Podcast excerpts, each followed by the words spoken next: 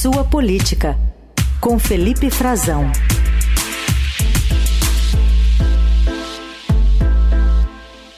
Oi, Frazão, bom dia. Oi, Heisen, bom dia para você, bom dia para os nossos ouvintes da Eldorado. Uma excelente terça-feira a todos. Um dos assuntos do dia, reunião do Mercosul, né, Frazão? Presença do presidente Lula hoje. Será que vai ter discurso de improviso? Vai ser tudo lido? O que, que você sabe aí? Já, olha, o Lula, por enquanto, está é, fazendo a live dele, né? Vamos lembrar que ele lançou a live, então deve estar entrando no ar agora. É, a previsão era que entrasse agora para ele falar um pouquinho do dia dessa reunião em Porto Iguaçu, lá do lado argentino das cataratas do Iguaçu. Tem também um compromisso em Itaipu, anúncio de investimentos, cerca de 600 milhões de reais. E nessa cúpula, assim, claro, ele tem um espaço para falar é, de improviso também, mas os discursos costumam ser muito preparados, né? E a tendência é que ele faça, de fato, um discurso é, preparado, organizado pelo Itamaraty, dentro de algumas bases é, do que o Brasil planeja fazer, porque o Brasil está recebendo o que a gente chama de presidência temporária do Mercosul da Argentina. A cada seis meses, um dos países do bloco do Mercosul ele lidera, coordena os trabalhos. Mas nada impede também que ele faça algum improviso, como ele fez a semana é, retrasada, como ele andou na Europa, né?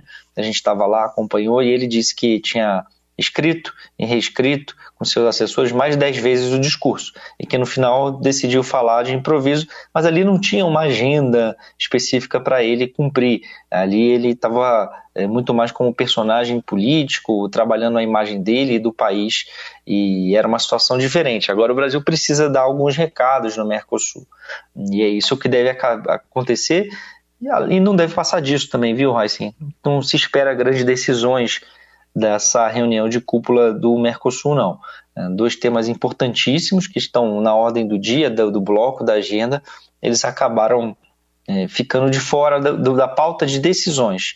Porque os presidentes, quando chegam também, é, a gente às vezes tem a ilusão de que eles vão lá para tomar as decisões, mas as discussões já estão feitas, né? As discussões são feitas previamente, justamente pelos diplomatas. Não dá para chegar lá o presidente e rediscutir tudo. E, e, é isso que vai acontecer nessa, nesse encontro, nessa reunião do Mercosul, com o Brasil recebendo a presidência do bloco, mas sem de fato conseguir, por exemplo, dar uma resposta à União Europeia na negociação do acordo comercial que vem sendo feito já há 24 anos entre os dois blocos e que tá, vive um dos seus piores momentos, né? um momento de muita divergência, justamente pelo presidente Lula, pela postura, algumas decisões do atual governo, de rever o que já foi negociado no passado, especialmente no que diz respeito a, a compras governamentais, licitações, compras públicas e a participação ou não de empresas estrangeiras. O Lula quer manter reservado esse mercado aqui no Brasil. A Argentina também tem preocupações nesse sentido, acompanha um pouco o governo brasileiro.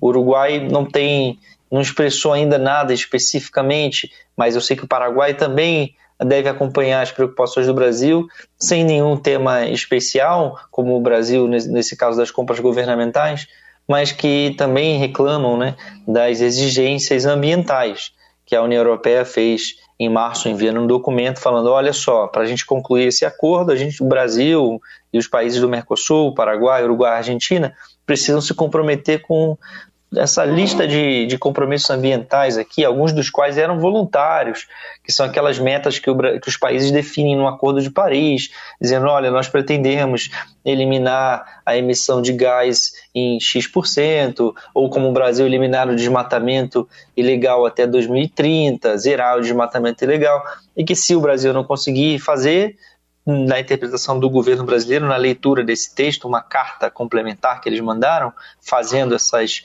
condicionantes, o Brasil acabaria sendo punido, sendo sancionado. O Brasil não aceita isso. Então, ontem mesmo, o chanceler brasileiro, Mauro Vieira, disse que dentro de, em alguns dias, deve é, apresentar aos demais parceiros do bloco uma proposta né, de resposta à União Europeia, mas essa proposta ainda precisa ser discutida entre o Brasil e os demais países, e que ele diz que as preocupações internacionais que todos compartilham com o meio ambiente não podem servir de pretexto para protecionismo no comércio. Está dando um recado claro à União Europeia. Então não vai passar disso também. O Lula vai dar esse recado de que não aceita essas imposições, de que é preciso é, mais parceria, mas não vai de fato apresentar. Em termos práticos, será uma discussão muito mais política do que de tomada de decisão, de apresentação de, de, um, de algo relevante mesmo para o destrave dessas negociações com a União Europeia. E de outro lado também vão passar por cima direto sem discutir, Heisen, a questão do retorno da Venezuela ao Mercosul. A Venezuela está suspensa desde 2017 por causa da ruptura da ordem democrática, um documento assinado pelos quatro países é, impedindo a, Venezuela de participar das reuniões do bloco e de, e de prosseguir no seu processo de adesão. Ela, ela havia aderido ao Mercosul, né, precisava cumprir algumas etapas, acabou sendo suspensa.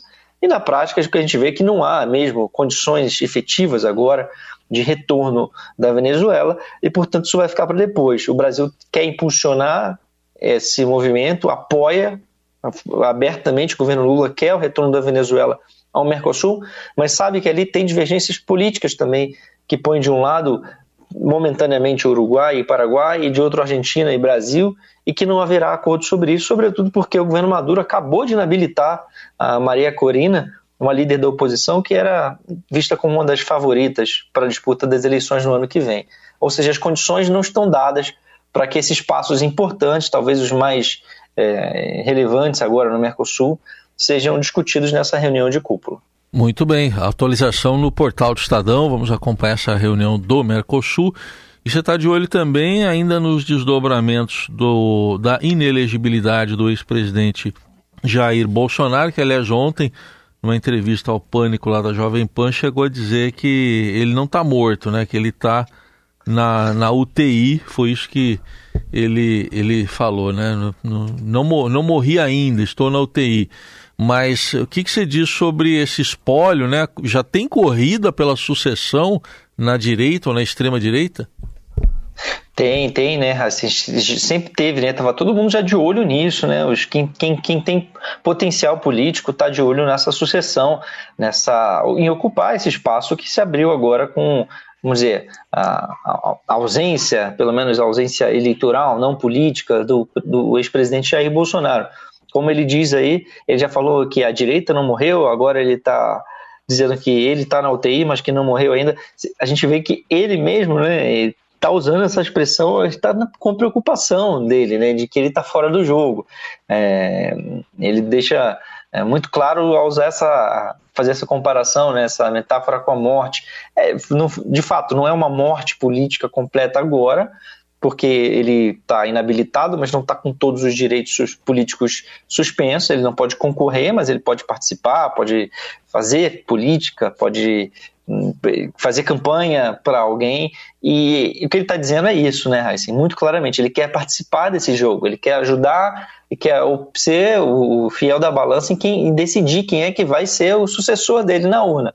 É esse poder que ele está disputando agora, e é por isso que ele está dando essas declarações de que não é a morte da direita, de que ele está na UTI, mas que ele não morreu. De fato, se ele está na UTI, não sei se ele está querendo dizer que ainda tem esperança de algum recurso.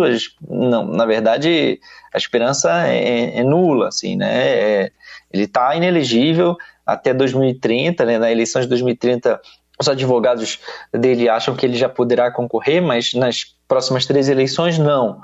Mas ele quer fazer parte da decisão de quem vai concorrer no lugar dele, especialmente na eleição presidencial, né, em 26, em 2026. É, e aí tem uma, uma série de question, questões de quem pode é, pintar dentro da própria família Bolsonaro há, complicações, né? Até, até por Michele Bolsonaro, que era um nome que se trabalhou durante algum tempo, eu sempre achei um balão de ensaio, assim, eu sempre achei uma canoa furada que isso não, não iria adiante.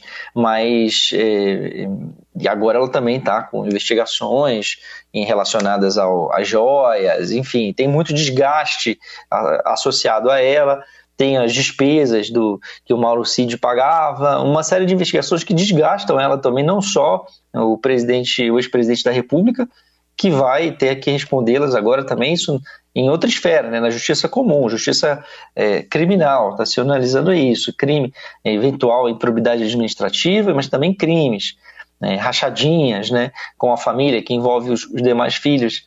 É, hoje é muito cedo ainda para falar, mas é, tem alguns nomes que, que estão no jogo, no páreo, e que vêm sendo estimulados também a se colocar de uma forma é, mais contundente agora. E tem gente dizendo façam para que eles façam isso agora, tem gente dizendo que não, para que se preservem.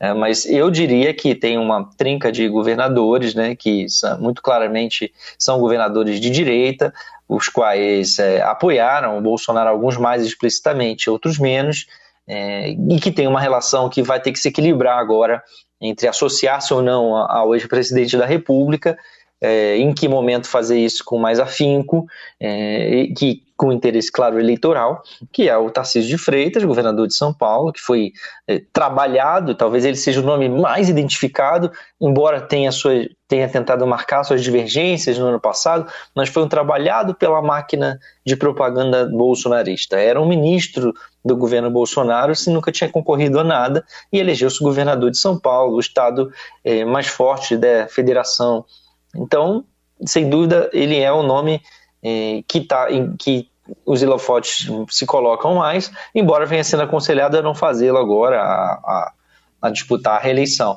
Além dele, o Ratinho Júnior, no Paraná, que tem sucesso eleitoral já há algum tempo, o Romeu Zema, em Minas Gerais, que foi um bolsonarista um pouco envergonhado em alguns momentos, né? mas ele é, claro, é evidentemente associado ao, ao ex-presidente Jair Bolsonaro, e também que quem outro que também foi muito próximo do Bolsonaro, se divergiu, rompeu, depois se é, realinhou, é o, Ronaldo Caiado de Goiás.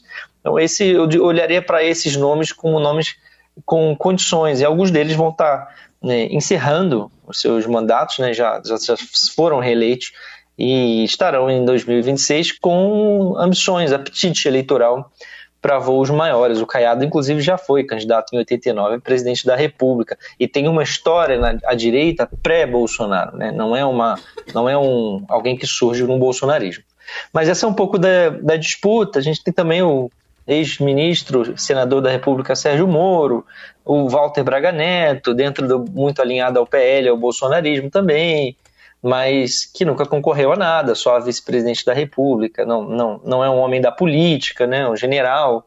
E o Moro também precisamos ver como é que ele vai se comportar, né? Ele está sendo cobrado pela, pela, família Bolsonaro, pelo Carlos Bolsonaro, pra caramba, aí nas redes por, por não ter se pronunciado, segundo eles, né, de uma forma contundente contra a, a ineligibilidade do ex-presidente da República. Muito bem, análise do Felipe Frazão sobre esses movimentos aí da direita ou da extrema direita diante da inelegibilidade de Jair Bolsonaro por oito anos. Só um detalhe, pode até aumentar ainda mais, né? Porque tem uma discussão ainda se em 2030 ele poderia concorrer por causa da, da eleição ser no dia 6 de outubro, mas pode ter julgamento no TCU também, né? E aí a, o prazo também vai contar, né, Frazão? É verdade. Tem, ele tem ainda Tribunal de Contas, tem Supremo, Justiça Comum, é, e esse do TCU ele pode, de fato, ainda ter alguma sanção como essa administrativa. Esse prazo que eu estou falando de 2030 é porque eu tenho, eu tenho ouvido os, os, advogados, né, os especialistas em direito eleitoral, dizendo que é, o que contaria seria a data da urna, né? Que quando ele registrasse, eventualmente se registrasse uma candidatura em 2030, ele ainda estaria num prazo de inelegibilidade, mas no dia da eleição, sendo exatamente 6 de outubro, ele já poderia ser votado. Então ele poderia registrar a candidatura com eventualmente com uma condicionante ali, pedindo um recurso para que na data da eleição ele pudesse ser já que ele poderá ser votado, que ele pudesse concorrer fazer a campanha já em 2030 e todo mundo estamos trabalhando também com, no campo ainda do, do possível, né, da hipótese. Né? Isso tudo certamente será alvo de, de questionamentos na justiça e precisará de esclarecimentos e decisões. Mas a rigor essa seria esse é o entendimento majoritário na, na entre os especialistas. Uhum. Mas vamos ver se, se sair essa essa decisão aí de, de que, que pode ampliar né, do TCU, se tiver um julgamento que leve a ampliação do, do prazo de inelegibilidade para além de 2031, é, aí a, a, coisa muda de figura, fica mais complicado. Tá aí, o Felipe Frazão, que volta na quinta-feira aqui ao Jornal Eldorado. Obrigado, Frazão. Até quinta. Até lá, Raíssen. Um forte abraço para você e para os nossos ouvintes. Tchau, tchau.